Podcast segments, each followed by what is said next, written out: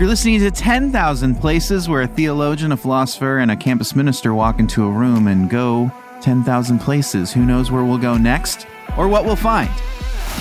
Hopefully, Jesus.